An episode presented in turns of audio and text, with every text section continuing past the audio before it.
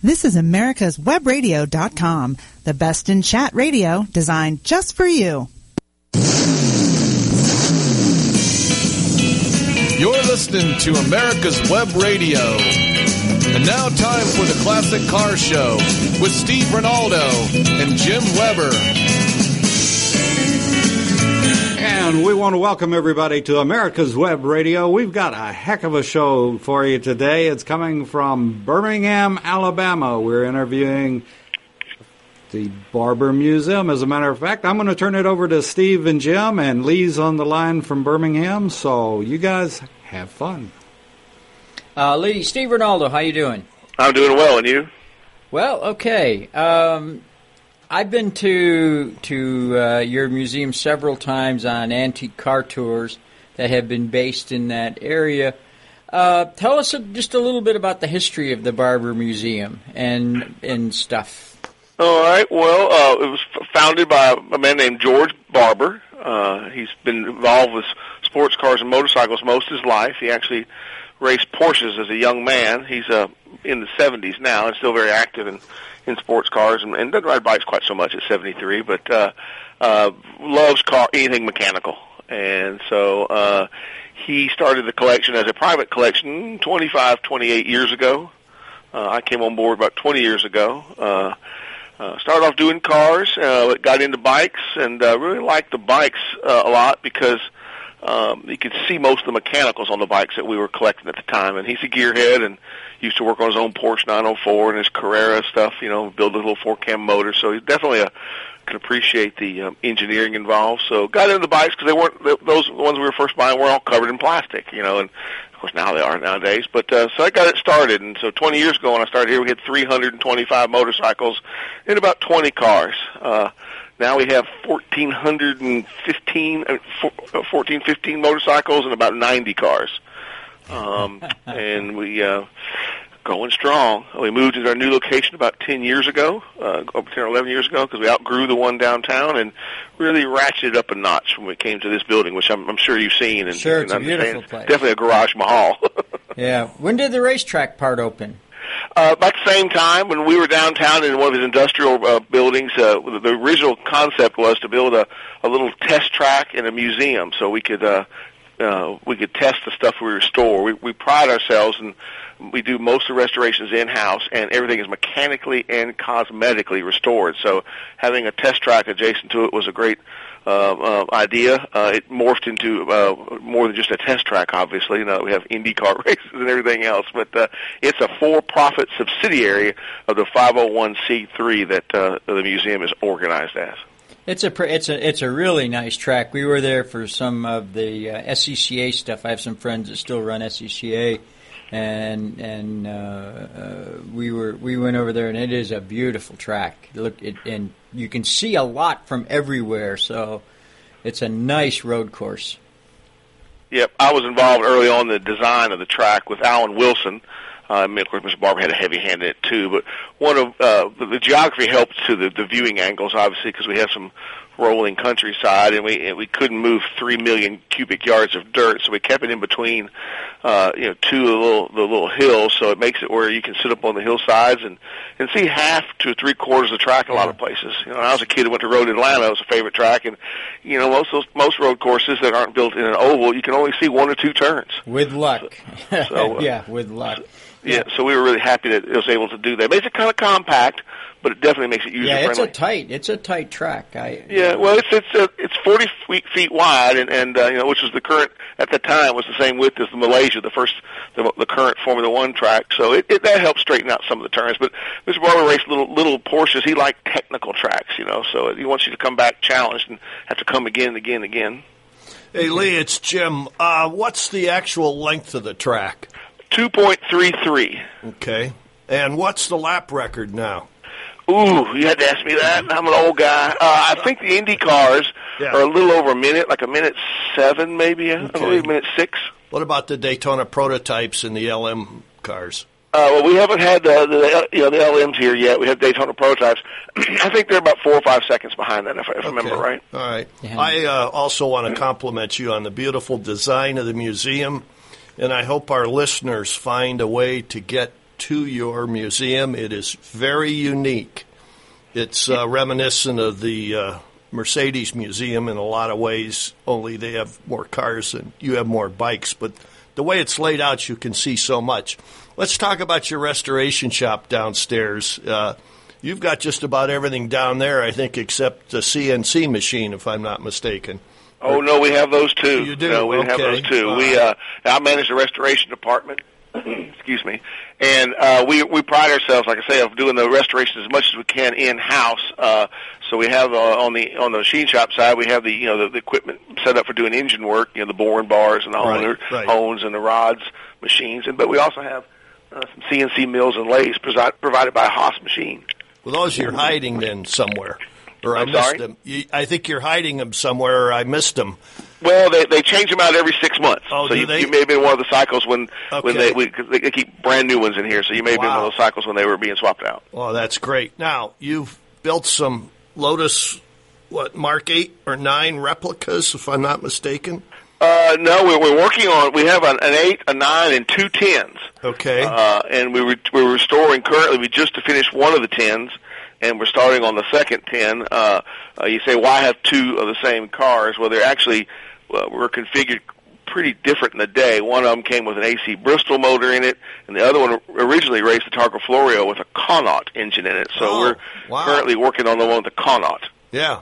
Okay, that was a very unique car in itself. That's Oh, a yeah. four-cylinder twin cam, if I remember rightly. Yeah, rightly. twin underhead cam. Both Underhead cams are in the block. Yes. Yeah. That's odd. Yeah, it's very unique, and it had four SU carburetors, didn't it? Uh, this one I think did. Uh, we're, we're, we haven't gotten that far yet. We've uh, we've stripped the frame, and, and it, it, when we got it, it had a Bristol motor in it because the Bristol was a little more user friendly. But Right. when we bought it, we knew the history, and we, we found a Connaught. So we're we're just in the process of getting the frame stripped uh, and starting to look at the motor mounts and recon- reconfiguring it for the Connaught. And then I think you replicated Colin Chapman's original trials car, if I'm not mistaken. Yeah, we actually bought that at an auction. Uh, the, the, the original Mark One uh, was lost, and, Right. and uh, I was at an auction when we were in Brighton when we bought the two 102, the B and the 102D, and that was added to the auction. It was a hell of a deal. So uh, it was kind of cool to have a, a replica of the very first car, and then at that time we had the, the 109s, the last uh, uh, Formula One load, racing Lotus, and you know, this is, of course, before the teams came back, and neat Right. to see the transition from a buggy to a rocket ship. exactly. Yeah. Um, tell us, kind of go through the, the other cars you have. I noticed George has a real strong focus on the Lotus cars, but you've got other cars there too. Yeah, uh, one of the, the I guess one of the, the big ones would, would be the John Surtees' championship uh, F158 Ferrari. Okay. Uh, we are big Surtees fans because, you know, as you know, he's the only man to have won the world championship in motorcycles and cars. Right. Right. Uh, and we have one of his MV Agustas that he used in the in 1956 to win the world championship, and then the uh, the Ferrari we got was one of the two that he used in the day, uh, and it scored more points uh, than any other cars. So we were proud to have it. Right now, John has has the car over in England, and we're getting ready to go to Goodwood with it and do the the Festival of Speed. Oh, that's neat. Now, do you have one of his Lola T70s also? No, we have we have a, a replica. We we we we were playing. This is going to be Mr. Barber's next track car, and to do to take uh, you know clients and stuff out. But uh, we we had an opportunity to buy the uh, the T70, and we missed it. Ah, okay. And what other, uh, besides Ferraris and, and the Lotus, I think you, you've got some other British cars, if I'm not mistaken. Well, we have we have one of some of the cars that John made. You know, he was a uh, manufacturer. Right. We have his uh, the, the his, his Type 20, they call it, uh, was one of the last uh, Formula One cars he made, 1978, with a Cosworth. Right. And we have a 19, a TS19, a TS15, and 17 tub. So we've, we've got those, which in the in the the 20, it's called a 20 plus, is on display uh, right across from where his Ferrari normally sits, but which of course is Ferrari's in in England right now. Right. But we have that, and we have a um, uh, we have a smattering of other stuff. We've got uh, um, uh, we just I guess one of the most recent ones we bought was a double bubble Abarth, Okay. Yeah. and and that goes back to Mr. Barber. Excuse me. Mr. Barber, uh, when he raced his Porsches in the day. He, he was racing the small bore racers, and so he remembers a lot of the cars that he raced against. And, and the, you know, double bubble was out there, wasn't in his class, but he always liked those, and and so we, we've got some of those. We've uh, got uh, some street cars, you know, not not a whole lot of street cars.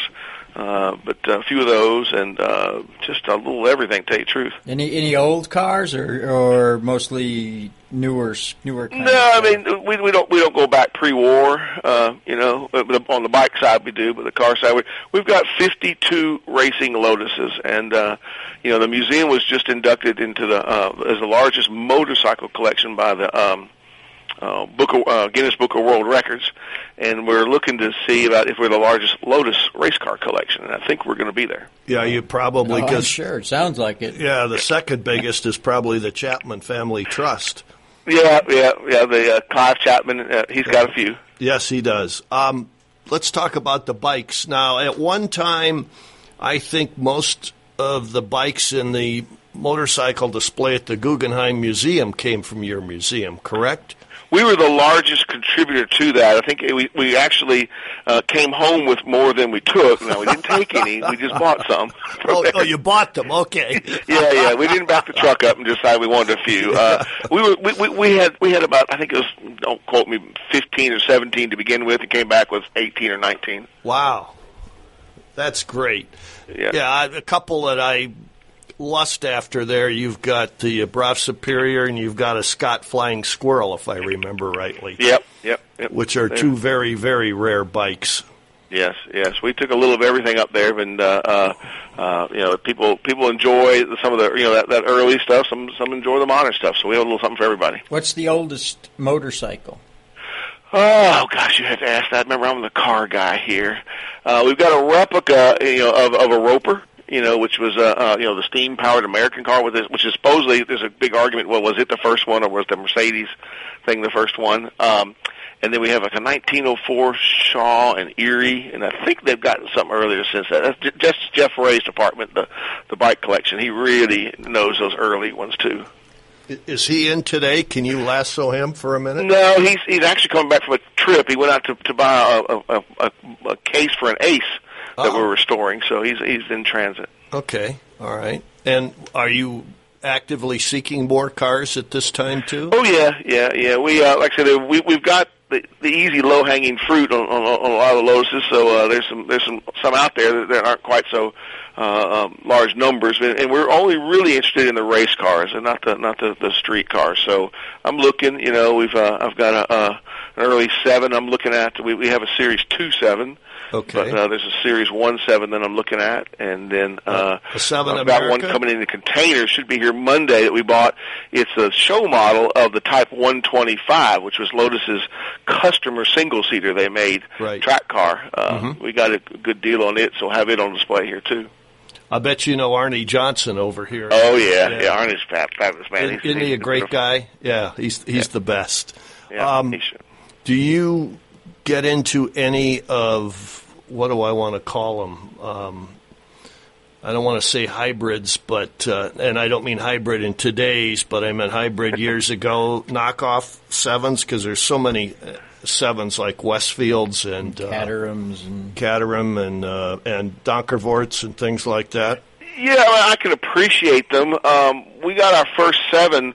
It's actually one that won the runoffs at Road Atlanta when it was like 14 years old. Robertson's car. Yeah. Uh, we bought it, found it in Montgomery. You know, it's you know we're from, from little old Alabama. We don't have near the sports cars that say California and New England has. So it's a lot of fun when you find you know significant car in, in a barn, uh, believe it or not, in uh, just to south of Montgomery. So, and that was a really interesting car for us because it you know it lived a long storied life and then came back and you know, kicked butt at the uh, runoffs. I guess the the, the, the factory TR8s or TR7s.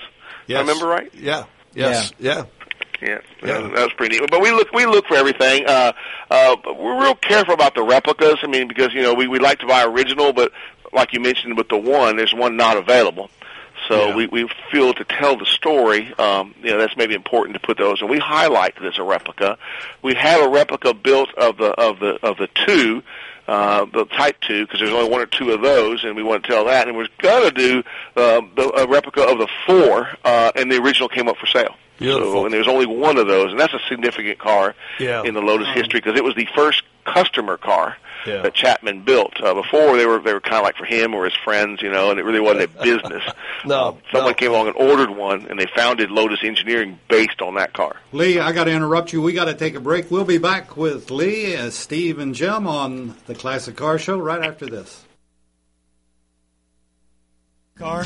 If so, you need to know JC Taylor Insurance, the absolute best place in the country for classic car insurance. They own classic cars, they support the industry, and have the best prices bar none. Go to jctaylor.com, get a quote, and tell them you heard about them on Radio Sandy Springs. Membership. Are you an IHC member? Access to the Institute for Healthcare Consumerism's breaking news, industry trends, expert blogs, and networking with IHC's industry-wide member community. IHC membership puts you at the focal point of the dynamic health and benefit industry, allowing you to join the conversation and collaborate with industry stakeholders and your peers. Your IHC membership includes a subscription to Healthcare Consumerism Solutions Magazine, Healthcare Exchange Solutions Magazine, annual publications Healthcare Solutions Superstars, and Healthcare Solutions Outlook, a free white paper, and much more. Sign up as a free IHC member or $99 premium IHC member today at www.theihcc.com. That's Did you miss a show that you really wanted to hear? All of our programs are available for download on americaswebradio.com and on iTunes. You can listen to your favorite programs on americaswebradio.com anytime you like. You're listening to americaswebradio.com, the pioneer and leader in chat radio. Thank you for listening. Hello, Lee, Steve, how Yes. you doing? I'm reading your their little informa- the information sheet that you sent over, um, and that thing. Being an old car guy, like I, I go real back with real old cars uh, and original stuff. Is the restoration shop part of of your business? I think that's pretty cool. What what can you and what can you not do in at your facility? Well, we, we pride ourselves on doing a whole lot. Um, uh, we, in the past, have done a little more because our, our fellow did our painting retired, and uh, and of course that's probably one of the I say the easiest things to farm out because there are a lot of commercial paint shops. But on the flip side, you know, all those materials are changing. Um, Oh, yeah. and that's one of our challenges, especially on the bike side, uh, like stove enamel. You know, it's full of lead. It's not available anymore. Stove So- enamel? I don't know what stove enamel is. Yeah, that's what they use on a lot of the bike frames way back when. It was a uh, like I say, full of lead. They they would paint it on and then bake it on, so it's almost like a, a ceramic, but uh, it has a certain look to it.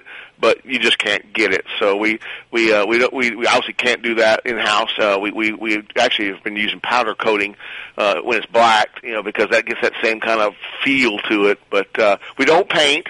Uh, we do almost all the engine work in house. Like I say, I've got in the machine shop, I've got boring bars and honing machines and valve guide and seat machines. So we do that. Uh, we do our own TIG and MIG welding. Uh, so you know, if, if a fin's broken off on a motorcycle or a, or you know a boss on a cylinder head on a car, we can w- weld or braze that up, depending whether it's cast iron or aluminum. Um, we have our own balancing machine, so we can balance the cranks. We can I can rework the rods. You know, of course, we have a Bridgeport, so we can you know, do any work to the to the combustion chambers or to the pistons. Uh, and then we have the C, Haas CNC machines, where I've actually made a piston for an early American bike that we couldn't get a blank for to have made you know in California. But uh, do all that, do all the mechanical work, do all the fab work. Uh, uh, you know, just everything but painting, and then we, and we of course we farm out our plating. Uh, don't don't want to get into chrome plating. We do we do a little bit of um, uh, who, do fake you, who, do you, who do you use? Graves? No, we've used it for a while. Now we use, we were using Ronnie. Oh gosh, you had to ask me a name. Uh, it's up in Paducah, Kentucky. Come on, Lee, Ronnie. Uh, Yeah, I think I know the shop you mean. uh, they're very good folks, and, and I Yeah. said, I'll, I'll, it'll hit me in a minute, but uh, names are my my downfall. Yeah, because I figured being an Alabama guy, you, you probably were. We did, we did, and, and just you know, sometimes we, we just kind of uh, swap around. You know, people people change, and then uh, or you have a little issue, and you just say, "Well, let's try someone else." And we've been real and happy. they're about it. always so busy too. Anyway, uh, they're they're way behind stuff. Yeah. Uh, it takes a while to get stuff plated anymore. yeah, well, how, how many guys? we we have a lot of nickel plating too. You know, Yeah. with the pre-war stuff. Sure. How many guys do you have in your restoration shop? There's five of us and one part-time Porsche mechanic that uh, a friend of, friend of ours that comes in two days a week. And Who- that's who is that? I don't mean to interrupt you, no, Steve. ahead. Yeah. Oh, the, the Porsche mechanic got him an old geezer named Billy Mitchell. Okay. Yeah. He was the guy that, that flew the bombers, right? Yeah. Yeah, well, you I wish it was that one because he might be. A little, Billy was a tank. He was in the tank corps, so The tank corps. Did he work at George's shop downtown Birmingham when George was a Porsche Audi dealer? way, way back when for about two weeks, I think. Oh, okay. Yeah. then he founded his own shop, and uh, Yeah. yeah, he's he's and he, he's recently retired and, and sold to a nice young man. But uh, I've known Billy for thirty years. Mr. Barber's known him for fifty years. Cool. Um, it was kind of just a, just it really has nothing to do with that. But one of the times I was there, one of the we were walking around and they opened up. I don't know if you guys open up the downstairs now, the restoration shop to the public or or Try not to, because it's always a distraction for me and the guys. Yes, Uh, I. but we we have you know we have meeting rooms down there, so uh, you know, and, and there's a lot of issues, of course, with insurance and Well, liability. we so were- we just can't yeah. have the public on its own. But we do we do close the shops and open up the basements during the big event race weekends. Yeah, and we were there for an AACA tour that the Dixie region AACA put on. And we they they let us go down downstairs, and there was a guy that that uh, came over to me. and says, "I know you." I said, "What?" He said, "Yeah, I was a Honda motorcycle mechanic, and you were a car training instructor back in the old days for American Honda." And I almost felt he remembered who I was. I didn't think I was that memorable, but. Uh, You are. You are. uh, any of this stuff. Well, I think that sounds like a, a fascinating facility. And, and going back to where you are, you're on the east side of uh, Birmingham off of I 20. Yeah, just about a mile off I-20. You know, the original when we first came out here to look at the property, uh, there was a large portion of land that was available, and, and we were looking at just building, you know, a, a museum that would overlook I-20. But Mr. Barber's turned around and said, "What about all that? I want to build a racetrack." So we built a park. And you turn it, turn at the Bass Pro Shop. That's the exit, the Bass Pro Shop exit. Yeah, exit 140, and then you just come, you know, you turn uh, one more turn on uh, past the Chevron and come on down. And you can't miss our, our, our sign out to the other street. tell, tell us what you've got uh, coming up in the way of events. I know you have the vintage motorcycle event, which I go to every year, but uh, uh, cars stuff. You've Well, we just finished, of course, the IndyCar event. Right, That's one right. of our, our biggest ones, you Yep. know, uh, which is great to have Indy in, in, in, in Alabama. You know, we we in we in Birmingham always try to, to to to catch up with Atlanta, and even Atlanta doesn't have an IndyCar race, so we're we're proud of that, and it's done really well to help uh, people think about Alabama, you know, as, as a place to come visit. Uh, next, uh, coming up is AMA Superbike race. Yep. Uh, that's in a couple weeks. Um, and, and that's, a, that's a, just a Saturday and Sunday event this year, but uh, it's a double weekend, and it's obviously with the, with a with the museum adjacent to it, we get a lot of folks in uh, from that. It's kind of like a captive crowd when we're having a race. We we get a lot of traffic in the museum, and then uh, we have the the Vintage Bike Festival in October, Right. Which I'll is almost there. as big as Indy. Um, I mean, it, it pulls in, I mean, like maybe five thousand, ten thousand less people, but I mean, and they come from everywhere. Yeah, but you've got 5,000 more bikes. Oh yeah, yeah, they're everywhere. Well, we just had a? BMW RA rally, and they, that that was their national BMW motorcycle rally, and there was like twelve, fifteen hundred of them, them, and they were everywhere. Yeah. everywhere. So uh, it's it's cool. Uh, and then we have other little small events. We got a vintage car event. Not a spectator event uh, in November, but we're we're trying to revive our, our our vintage car event that we have in the May date. You know, we had the the thing with Legends and Ray Hall, and that that went away, and we're working to to get another one plugged in for 2015. Oh, that's great because that's that's really big. Uh, Indy has got a big vintage car event this weekend for the first Yeah. time too. I mean, so. uh, racing? racing? yeah, they have Uh, 700 SVRA entries there, plus the Indy cars. They're, they're Yep. running antique Indy cars, roadsters and stuff. And, and they've talked to us too with the new owners, and we're going to see if we can work something with them. But we just kind of you can't do everything at once. You have to kind of Yeah. we, we we take the the methodical approach. Oh I- no, I, I I agree with you 100. percent Um, the sculptures that you have around the track, tell us about those. Well, Mr. B- Mr. Barber is you know a man of he, he says collecting is a disease, and I think he's terminal. Um, Oh, gee. yeah, yeah. I mean, he Is- collects is he obviously motorcycles in? and cars. Is George listening in this morning? Is, uh, is, is he listening? Oh, I, I hope he's not. I might be fired by, then, by, by noon. No, but he says that, so I guess I can say it. Okay.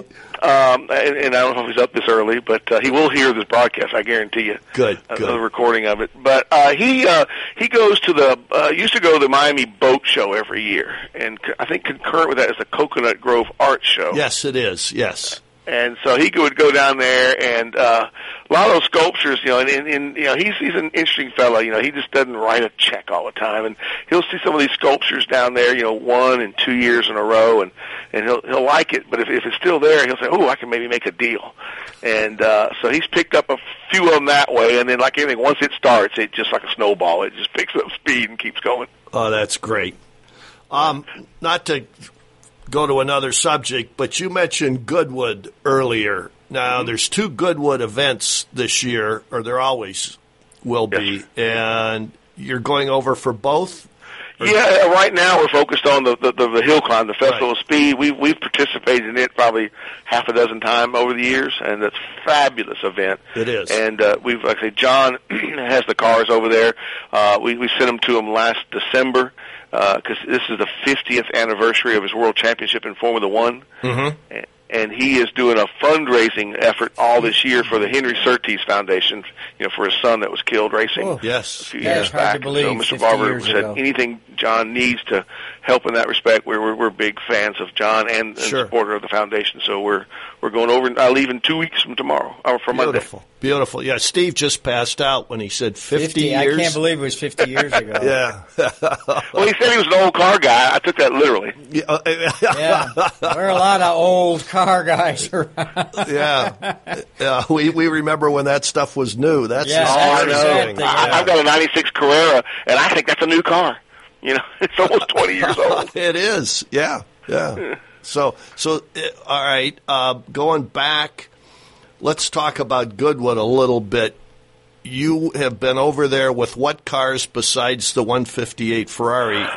Actually, I've been with it about three or four times because Okay. it's, it's it's got more frequent flyer miles than I have. Uh, it's amazing uh, its benefit. But uh, did it uh, two or three times with it, and then we have uh, the uh, uh, the Lotus uh, 64 Indy car that we Yes. bought. You know, we've got the first and last Lotus that went to Indy. Yep. Uh, so we, we, uh, it was actually bought it in Liverpool, and had since it was already over there, we talked to Clive and Classic Team Lotus with Bob Dance's help, the Oh, original wow. chief mechanic, Yeah. restored the car. Beautiful. And so we did Goodwood with it. I drove uh, uh, lots of fun driving a four wheel drive car on alcohol and you know, the turbo the size of a basketball in the back of it. Uh, Who was on alcohol? You or the car? well, I wasn't after the sun went down, but I mean, in what the Jimmy morning Clark, like that, it was the the car. Jimmy Clark drove? Yeah, that's the one Jimmy Clark drove, isn't it? Well, we this was actually the spare car. The spare. Yeah. Okay. But yeah, but Andretti was uh, was was in there then, and, and we let Clive restore it the way he wanted to, and he put Andretti's name on it, and we're not going to argue with it. Okay. Um, the boss says we got to take a break again, so don't go away. oh no, sir. All right. Watchdog is a term given an organization like the United States Justice Foundation, which since 1979 has been watching out and, when necessary, taking the appropriate action from testifying to litigating to protect our constitutional rights. USJF, a non-profit organization, is nationally recognized not only as a watchdog, but many in the government as well as those involved in legal cases have also called the USJF a bulldog for the tenacious approach in their presentation and proof of what is right. Find out more at www.usjf.net. Support USJF as they support you. Did you miss a show that you really wanted to hear? All of our programs are available for download on americaswebradio.com and on iTunes. You can listen to your favorite programs on americaswebradio.com anytime you like.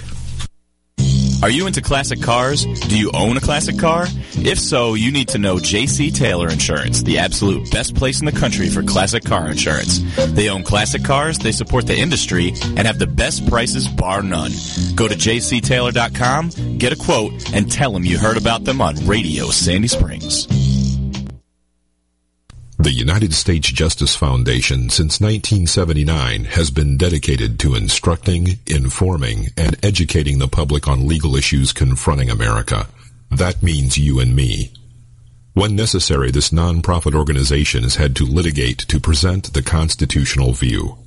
Since 1980, USJF has submitted testimony to the U.S. Senate on all but one U.S. Supreme Court nominee.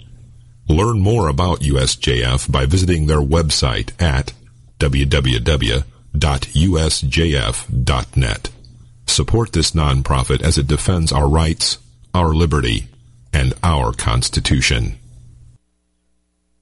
You're listening to America'sWebRadio.com, the pioneer and leader in chat radio. Thank you for listening. Okay, Lee, we're back. Um, let's talk some more about Goodwood. Um, you mentioned uh, briefly Dan Gurney. Let's talk about him. Well, yeah, as I said earlier, we have the very first Lotus that went to Indy and the last. You know, and Gurney was was responsible for getting Lotus to Indy uh, uh, when when he uh, was at Watkins Glen, I think, in the year before. He uh, saw the Lotuses running, and, and he got with Ford and Chapman, and they built the Lotus 29. Right. Uh, and we have one of those. So, uh, and it's in, in blue and white American racing colors. Oh, okay. Yeah, and uh, we bought, actually bought it in England, uh, but uh, we we did a, they did a tribute to Dan ooh, two some two September's ago during the the revival. Right, right. And they took the car over, and uh, Dan was not able to drive it. John Surtees and I drove it, but uh, a lot of fun being out there. And they had like like twenty of Gurney's cars doing a lap during the lunch break at the at the uh, at the track. Wonderful. Beautiful. Dan's a good friend of Mr. Barber's. We actually have one of his, ga- uh, his Gator motorcycles here to Oh, do to you? evaluate for him. He's got a new one. He's prototyping. Yeah, I when I lived in Southern California, he we had a couple of uh, Saturday morning groups. We had one called Donuts, and we had another one down uh, on PCH at one time, uh, the predecessor to the caffeine and octane that they have out there now, and. He'd always show up on the Gator, and then I'd see him up on one of the twisty roads around What's Lake Elsinore. Hmm? What's a gator? A Gator is a step through motorcycle. Dan Gurney Oh. making them very low center of gravity. And here you see this old sort guy. of like a Vespa.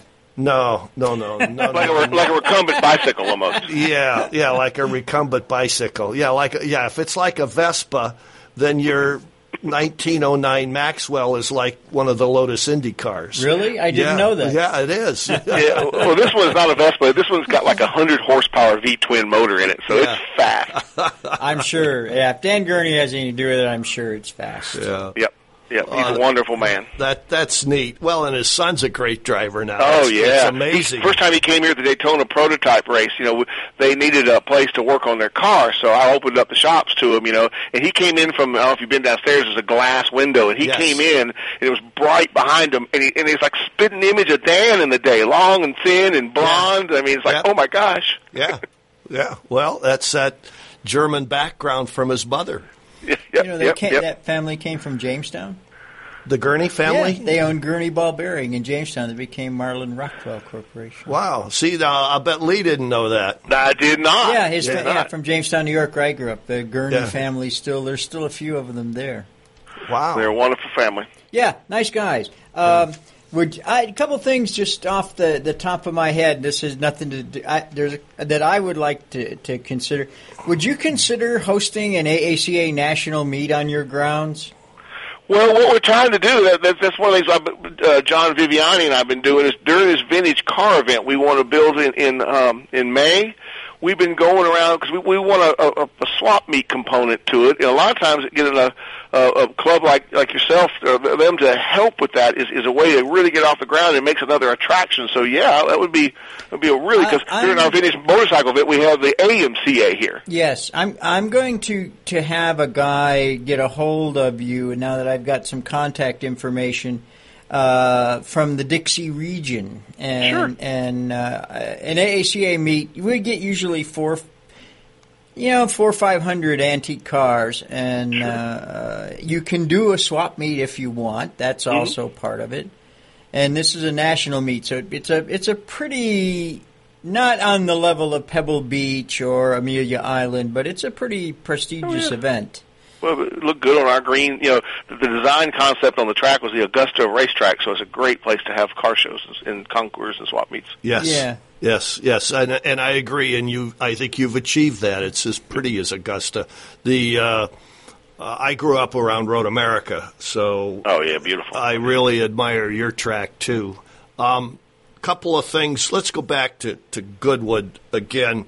Sure. Um, the the Surtees vehicles, and I'm not sure which TS number it is, but there was a Formula 5000. Do you have one of those?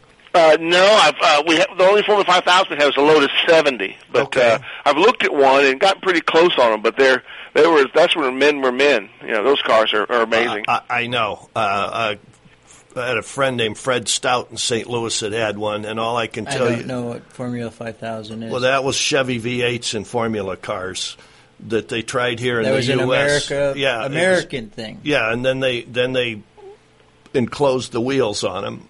well, there's Formula A here and Formula 5000 in Europe. What I remember right? Yeah, I think that's. And they shut it down because the, the the stock block cars were quicker than the Formula One cars in Europe, and then the Formula One guys didn't like that. No, no, no, no. You, you go to get an old Chevy V8 out of a school bus when the block's seasoned and crank it up with a Hilborn injection, and off you'd go. And they went, but They boy, were were they open wheel cars. open wheel, and they were scary.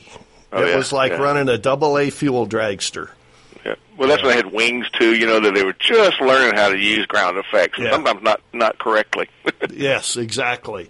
Um, oh gosh, I lost my whole train of thought. Steve, pick the pick Formula it up. 5000 and Surtees Yeah, cars. Yeah, yeah. Okay, okay, yeah. All right. Now, the evolution of all the Surtees. They started out with John was racing Can Am.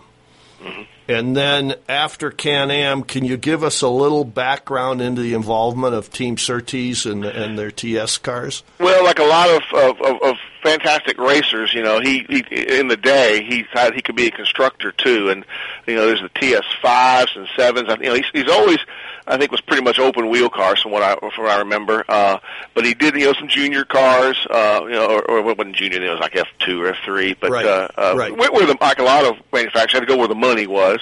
Yes. And uh, but really, his, his ultimate goal was the Formula One cars and uh, uh, in the Formula Five Thousand, and uh, built some fantastic cars. You know, John has it's, it's in my mind it's it's a benefit and, and, and, a, and a hindrance to be a good mechanical guy because you know you want to take care of the car, whereas as a driver you want to thrash it. So uh, Exactly. uh, he, uh, he he built some good cars, and it, some of the early ground effect cars. Yes. Yeah. Yeah, Uh, speaking of cars without ground effects, uh, I think you've got a Lotus 30 there, don't you? oh yeah, yeah. Now, y- and you know the story about the 40, don't you? Oh yeah, it's a thirty with ten more mistakes. Right. Thank you, boy. You, you, you're a good lead-in. So- Yeah, we uh, that, that that was fun. By, that, that was actually a local car at one time. Getting back to Alabama, you know, uh, to find something like that that had had a history in Alabama was was was fun. I actually bought it at the auction in Monterey, but a Oh, local guy, David Whitesides, had owned it for Yes, a while, and, and yeah. uh, got to go with him and preview the car uh, in Monterey when we bought it. Have you driven it? Oh yeah, uh, took it to Road Atlanta to the Lotus Owners Gathering. Gosh, I was there. years ago? Yeah, I was there. Yeah. Yeah, yeah, yeah. Pete Lovely jumped in the car with me, and, and I kind of knew who Pete was, but it's like, Yeah. oh, it's kind of daunting to be driving this car with Pete for, for a picture around back. But uh, uh, we we just kind of you know uh, uh, just demonstrate it. We don't Yeah. we don't put any speed to it because Yeah. Mr. Barber raced against him, and he said you just get behind them, and sooner or later they were going to go off track because you know, they, the, the frame was that backbone thing; it would wind up and spin off. Oh, yeah. Yeah. And Jimmy I- Clark was the only one that could, and he won a race with one, but he's probably the only person that could win with one of those. Beautiful car. I mean, he was trying to get the GT40 project when Chapman designed that, but uh, didn't work. Wow, that that's amazing. Um, yeah, I remember there was one that uh, ran in the Midwest when I was growing up. A guy named Bob Shaw ran it, and I, I think it scared him to death.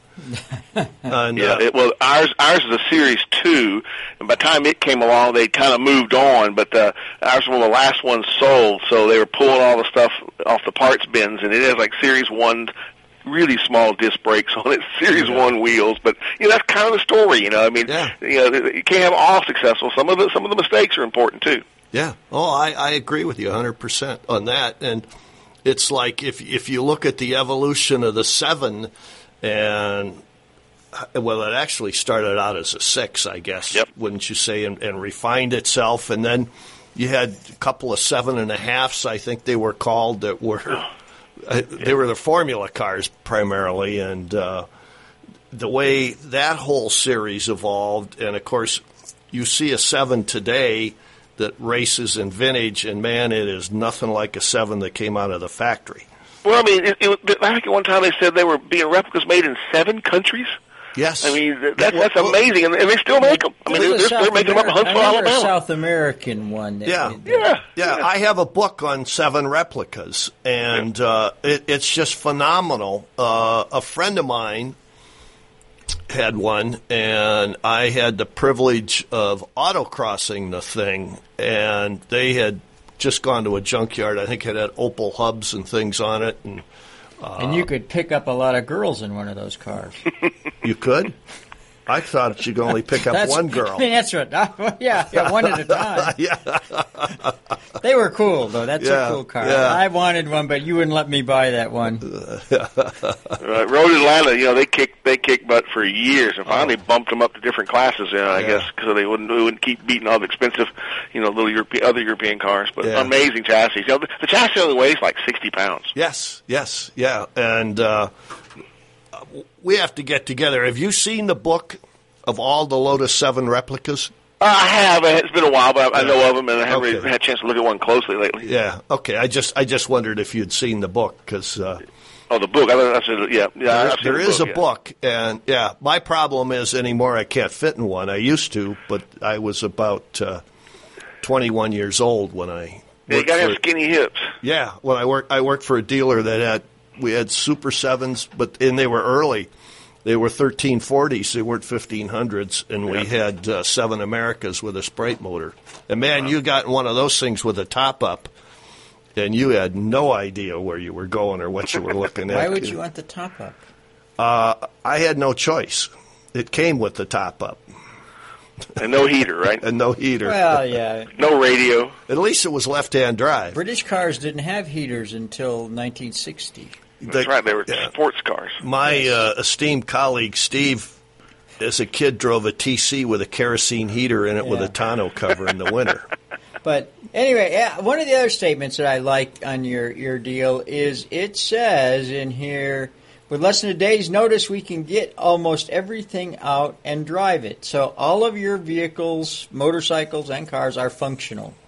I'd say 99.9%. You know, there's some of the, like the Lotus 109s that, you know, when they, you had the lease engine deals in Formula One, you know, we're still working on trying to get a Mugen Honda engine out of, out of Honda, but that's a tall order. But yeah, I mean, practically, you know, 99% of them can be done because that's, like I say, if, to us, if they can't be made to run, they're just pieces of art. You know, Yes. they need to make noise and smoke. Yeah. You, know, you can feel it and taste it and hear it. That's Well, cool. Yeah. Um, all right. So, for our listeners, give us a year cutoff on the Lotus Formula One cars because Ayrton Senna drove for Lotus too, but you probably don't have any of those cars. I think those were Renault powered, weren't they? Yeah, well, I mean, Lotus, you know, it went to all kinds of different engines. The last, until recently, you know, with, the comeback of the Lotus or the licensing of the name, Right. Uh, we had the what we call the last one, the 109, which is 1994. Okay, that's that's what I wanted you to talk about with our listeners.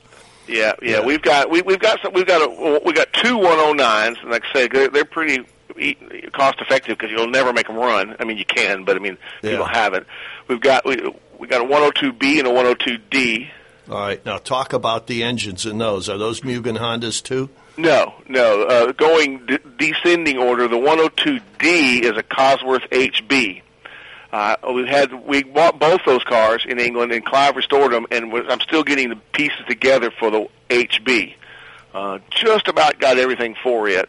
All right, now were those cars designed by Ducarouge? Um, yes, I think that that era. uh, There's a split there somewhere, but right around that era he was. I know he did. The, he did the 95T Right. that we have. Right. Yeah. Yeah, yeah. And then the, and then the 102B we have has a a Judd EV V8 in it. Okay, we're going to break for a minute, so just hang on to the Judd. Sure. Okay. Watchdog is a term given an organization like the United States Justice Foundation, which since 1979 has been watching out and, when necessary, taking the appropriate action from testifying to litigating to protect our constitutional rights. USJF, a non-profit organization, is nationally recognized not only as a watchdog, but many in the government, as well as those involved in legal cases, have also called the USJF a bulldog for the tenacious approach in their presentation and proof of what is right. Find out more at www.usjf.net. Support USJF as they support you. Are you into classic cars? Do you own a classic car? If so, you need to know JC Taylor Insurance, the absolute best place in the country for classic car insurance. They own classic cars, they support the industry, and have the best prices bar none. Go to jctaylor.com, get a quote, and tell them you heard about them on Radio Sandy Springs. Today's consumers find themselves faced with a greater variety of choices than ever before, both in the food they eat and the information they receive about that food. Feedstuffs Food Link was created to provide you with a balanced source of information for making decisions about your family's balanced diet. Visit feedstuffsfoodlink.com to learn about your food directly from the source, the people who work every day to provide it. Feedstuffsfoodlink.com, connecting farm to fork. You're listening to americaswebradio.com, the pioneer and leader in chat radio. Thank you for listening. Okay, Lee, we were talking about Judd V8s. Do you, yes, the 102B Right. we have has a EV V8, uh, Okay. three and a half liters, Yep. All right. 640 horsepower. And it's non-turbo or turbo? Uh, that's that's half the turbo era. Yeah, this is non-turbo. Okay. And then let's go. Let's take another step back. Bef- before the 102. Well, our- our next car down is the 101 with the with the Judd uh, CV V8. Okay. And that was actually Nelson Piquet's car. Yes. After, the year after he won the world championship. Yes. Okay. And uh, it's a it's it's a runner too. We haven't run it in a while, but uh, uh, and then we go back to the '95T, uh, which is the you know the turbo era, of Right. course, uh, with a, with a little V6 Renault, and when they would turn the wick up and do one hot lap and burn up a motor, but make like 1,500 horsepower for one lap. And that that didn't have valve springs in it, if I remember right. Uh, I'm not sure about that one, and I know the you know the Cosworth HBs you know have an air spring. Right, I'm not so sure about the, the, the going back to Renault that far. Yeah. Okay. All right. Now, in that period of time, you had who drove in in those. I'm trying to remember, and I can't remember back who who. I Was, drove the cars in the day. yeah. Well, let's see. Uh, go there again. Starting with the 109, we have a, Herbert drove one of our cars, Yeah, and um, um, Zanardi drove one of them. Okay. Uh, and then the the 102B and D, uh, Herbert there again drove the D, I believe, and the B was a Mika Hakkinen car. Yes. Yeah. Yeah, Okay. Yeah, yeah, and then of course PK had the the 101 uh, that he drove. Uh, you know, there was a Senna uh, a car. You know, he he drove a, a 101, but I mean, we were offered it and it was like three times the money. So uh, we, we're more interested in the engineering Yeah. than than the famous seat time because you know time will will reflect differently on famous drivers. Where t- for us, the engineering is, is eternal. Yes. Do, do uh, uh, just listening to you and Jim, I obviously you guys know a whole lot more about this kind of stuff than I do. Um, is there somebody there that if I came to visit the Barber Museum, is there somebody there that can sort of explain some of this stuff, or is there somebody you can ask questions, or do you offer guided tours? Well, we we just got into that and got some docents uh, helping out on that because I mean, you know, I'm obviously Mr. Barber and I are, are, are really well up on the collection uh, of, of of cars, and he's he's up on the bikes too. And I know a little bit about the bikes that I've worked on, but uh, the docents will give probably a, a more of a generic tour because I mean, you can't just they're just not involved in buying them and taking care of them and all that. So, but but, but I keep remi- getting reminded that I got to get some restorations done. Yes. so I can't stop all the time. But yeah, somebody you know, a press comes in and somebody will do a t- tour for them. Okay, but it's you do have people there that you can ask questions about Sure, as you as sure. you as you uh, uh, come in. The other question I have is, how much will it cost me to come over and drive a Formula One car on your track? What will you charge me to do that? Uh, I don't know how big's your checkbook. Pretty small. well, I, you can you can get a little tiny Formula One car and maybe drive it. But, uh, something I've always when I worked for American Honda and they had the white car, the the second generation Formula One. They used to go to the Honda Training Center for the Long Beach Grand Prix, and I tried to talk him into letting me take a a lap in one. And How'd that work out? Uh, not too well. But he said you can sit in it, and I got in this thing, and they put the top down on top of you, so you could never get out of this thing. Oh, that's nice. Case of fire. Yeah, yeah. They they you got in, and they put the top. Uh, the top of the car over, on you, and I thought that was that's that's like you said, that's pretty scary.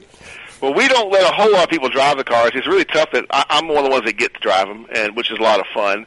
Uh, and of course, Surtees we drive, uh, and we, they just announced at Goodwood that Kimi is going to drive one of our cars. We have we have Surtees original Formula One Ferrari, and then we built a exact replica. And Kimi is going to drive the, the white and blue car because it raced under NART colors here in the U.S. Is that one of the Ferraris with the open front end that had sort of that funny looking front end with the? You mean the Shark nostrils? nose? Yeah, that's the the nostril car. Yeah, the nostril car. This is the year after. This is 1964. Yeah. Okay. That so was you, a Phil Hill car, the nostril cars, yeah, right? Yeah. Uh, you actually replicated a 158? We we had it done. Yeah, it was kind of interesting. Uh, we, we say replica. You know, a lot of time when, when- if you know when someone restores a car, there's not much left of the original car. Right. Correct. So when we, when we restored the original Ferrari 158, which was amazing, it's even got the original fiberglass uh, body cover. right. Uh, but we, we made new patterns for the uprights and the wheels because you know they were magnesium, and we Sure. put those up on the shelf, and we made aluminum patterns. So, and then John had a spare motor, so we we had, we got a visit from a Formula One guy who said, "Well, we want to see the Ferrari," and we said, "Well, it's in Italy," and he said, "Well, what color did you paint it?" We said, "Well, red, of course." He said, "Well, that is the only factory Formula One Ferrari to ever race in any color other than red." Yes. For Really? two races, Watkins Yes. Glen in Mexico, when, when Yeah. Ferrari was upset with the FIA under NART color. So Yeah. we kind of said, well, we need we need to think about that. We already had a lot of money invested in some of the parts, and we got an original engine and transmission. So we got it all done, and I got an original I got an original uh, steering wheel from John. We said this is as original as any any restoration, Wow. but. We are very forthright in, in saying, you know, what it is, and it's, Yeah. it's, you know, the chassis was was one we had made exact replica. Beautiful. Exact. Well, that that's wonderful, and I, I wanted you to explain that because, of course, today 62 of the original 59 D types exist, and, and 15 of the original 12 McLaren Mark 6Bs. Well, it's and- like Oh, all yeah. of the, you know, there was uh, all 30, 57 fuel injected Corvettes. I think there was 30 or 40. Yeah. And all and all 200 of them showed up at the last Corvette right, show. yeah. So, Oh, and Lola T70s are a great example of that. When you get done, you know, they had so much trouble with rot in the tub. yes, and the magnesium wheels and the uprights, and of course the motors all got blown up. The really the chassis plate's all it's original when you're done. yeah, exactly. Well, but today you can get a Lola T70 Mark III coupe, a brand new one. Well, I think that I think they, they were doing that. I think the company just went out of business again. Oh, did I'm, they? I'm not sure where they're going to go, but you can get Yeah. replicas, you know, they're very authentic. You're exactly right. Yeah, well, and and then they're they're building Knobblies again, and and they're doing con- what they call them continuation cars. So Yes, yes. And well, I you- mean, you know, of course, uh, Shelby, you know, did for a while there. well, and Jaguar is doing that with the lightweight E type. Yep. They're Yep. building six more of those. Well, everything's everything's three or four million dollars. See, like a D Isn't type. it? There was a D type in Birmingham I could have bought as a kid for four grand. You know, now what is that? Two million, three million dollars? I sold my 427 Cobra for 8,500 bucks. Do, do you have any street cars in your collection? That's A few, uh, mainly because the early por- uh, early Porsches, the early Lotuses, you know, were, were Le Mans cars, Yes. so they had to be street legal. We got an eleven. Oh, you have an know, which 11? is- was street legal, but not really. Uh, uh, Okay. We got a 14, the, the first Elite, which is Yep. a pure street car. They made a race version, but this one was a street car. But such a beautiful, timeless design. Yes, yes. Um, well, the sevens came in so many different iterations between the Le Mans, and you could actually get an open two seater that you could drive. Seven or an eleven? Uh, an 11, I'm sorry. Yeah, yeah. Oh, yeah. We we got we got the one with the little the, little- the little uh, uh, ton, uh, aluminum tonneau cover, but yeah, Yeah. with the head with the head fairing. But yes, we got two 11s, uh, one in polished aluminum and one in red. And ours, we got our red one from Bill Warner, and it was actually a backup car at Sebring in the Wow. day, so it was cool. Yeah, that that sounds like fun. Uh, one of these days, Steve and I need to just kind of wander over there, and uh, if you'd let us in the place and take a tour, we'd like to do No, I, that. Yeah, I, I got down, and something. we're going to be in Asheville for the Lotus Owners Gathering in September. And I don't know where, where y'all are located, but that's a one at Biltmore. That's going to be a great event. yes. Hey, let me ask you, uh, what if we all came over Oh, and did, and if did you're a show going, I'm not going. Oh, okay, that's fine. and we did a we did a show from uh, a Saturday morning show from there. Would you Oh, all entertain fun. that that'd thought? Be fun. Yeah. Yeah. Okay. Like the directly the ACA came, that'd be a great background for that. Or or we could do it at the at the vintage motorcycle. Sure. You know, there's a lot of ways we could do it. Yeah. We're finding a lot of vintage car guys are into vintage bikes. Not Yes. so much bike guys into cars, but there's a lot of crossover from the car side. We just had some. I just arranged for some friends of mine to go up and see Corky's collection up at Corky Coker up in Chattanooga. Yeah, I've heard about that. I've never You've not been up there? No, it's so close. You, you, you think you would? Well, it's not in Alabama, Steve. Yeah, Well, yeah, but it's just barely. Yeah. yeah, you don't really need a passport anymore to leave. No, You'll we, okay. joke about that. We used to tell people that. Yeah, Yeah, LA I've had to lower change my money. I. I have to go over to Birmingham and go to do court cases every now and then. I have to change my money at the border. Yeah. Hey, hey, Lee, I used to live in Birmingham. Oh, actually, Oh, okay. I lived in Homewood, right, right Oh, yeah. next to Mountain Brook. But that was back I, in I grew up in seventies. Brook, and it's uh, yeah, it's just a few miles down. It's, for me, it's great just to drive, you know, eight miles to the, the fabulous course and museum that we have. Isn't it? Yeah, you don't have any traffic problems going to work. No, I'm going against the traffic. When everybody's coming in town, I'm coming out. Now, does George pay you, or do you pay George to work? Oh gosh, I hope he's not listening.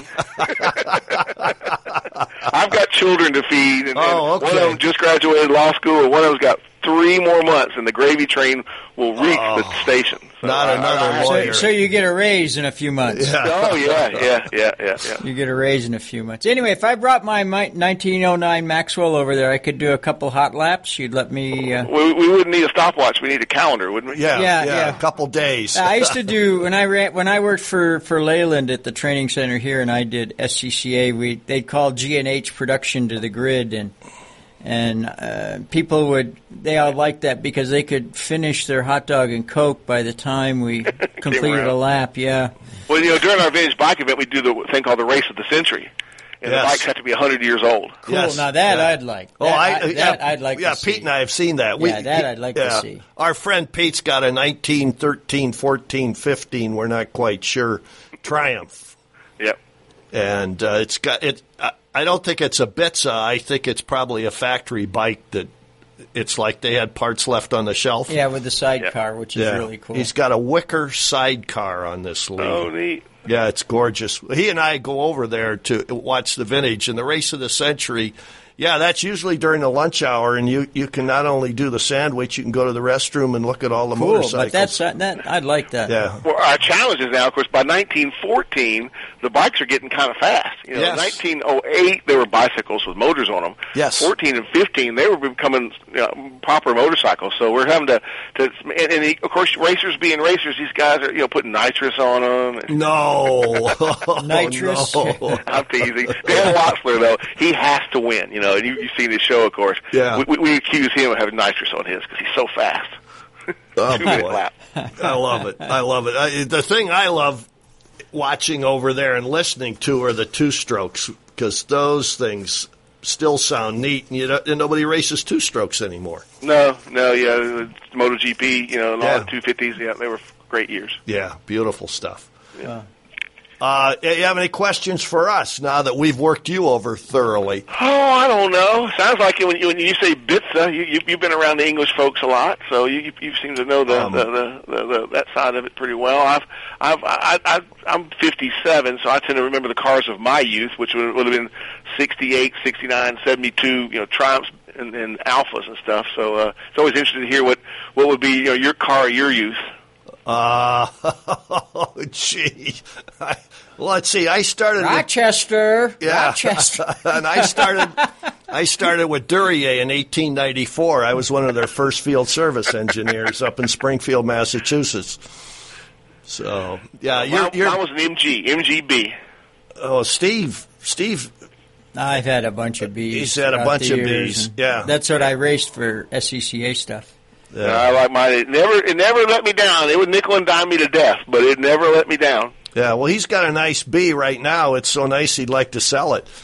Oh, Well, it's getting done. Now. It's We're- getting we're- done. I've got too many projects going on. But Oh, anyway, me. I, get- we're getting close. I want to again uh, uh, thank you, but I want you to tell everybody uh, contact information, location, how to get there, hours, all that stuff before we leave. Okay. Well, the Barber Vintage Motorsports Museum, like you mentioned, is just about a mile off of I-20. If you're, you know, we're we're west of Atlanta, just two hours, but we're on the east side of Birmingham, so it's really easy if you're coming down south and want to make a, a right turn when you hit Atlanta. Come on over to see us. Uh, our, our hours during the summer, uh, six days a week, are ten to six, and Sunday twelve to six, and then in the fall and winter we we, we cut that back to five o'clock. Um, uh, we're uh, uh, you know it's a, it's a great place to come. Uh, uh, we, we will we'll come see us anytime. We got a web page, of course. And what- yeah, Well, website. I want to thank you for being on. We've got to cut it. We're at a Yeah, end thanks. of our road. Thank Thanks for you. being with us. Thanks, Lee. Thank you very much. Okay, bye. You're listening to America'sWebRadio.com, the pioneer and leader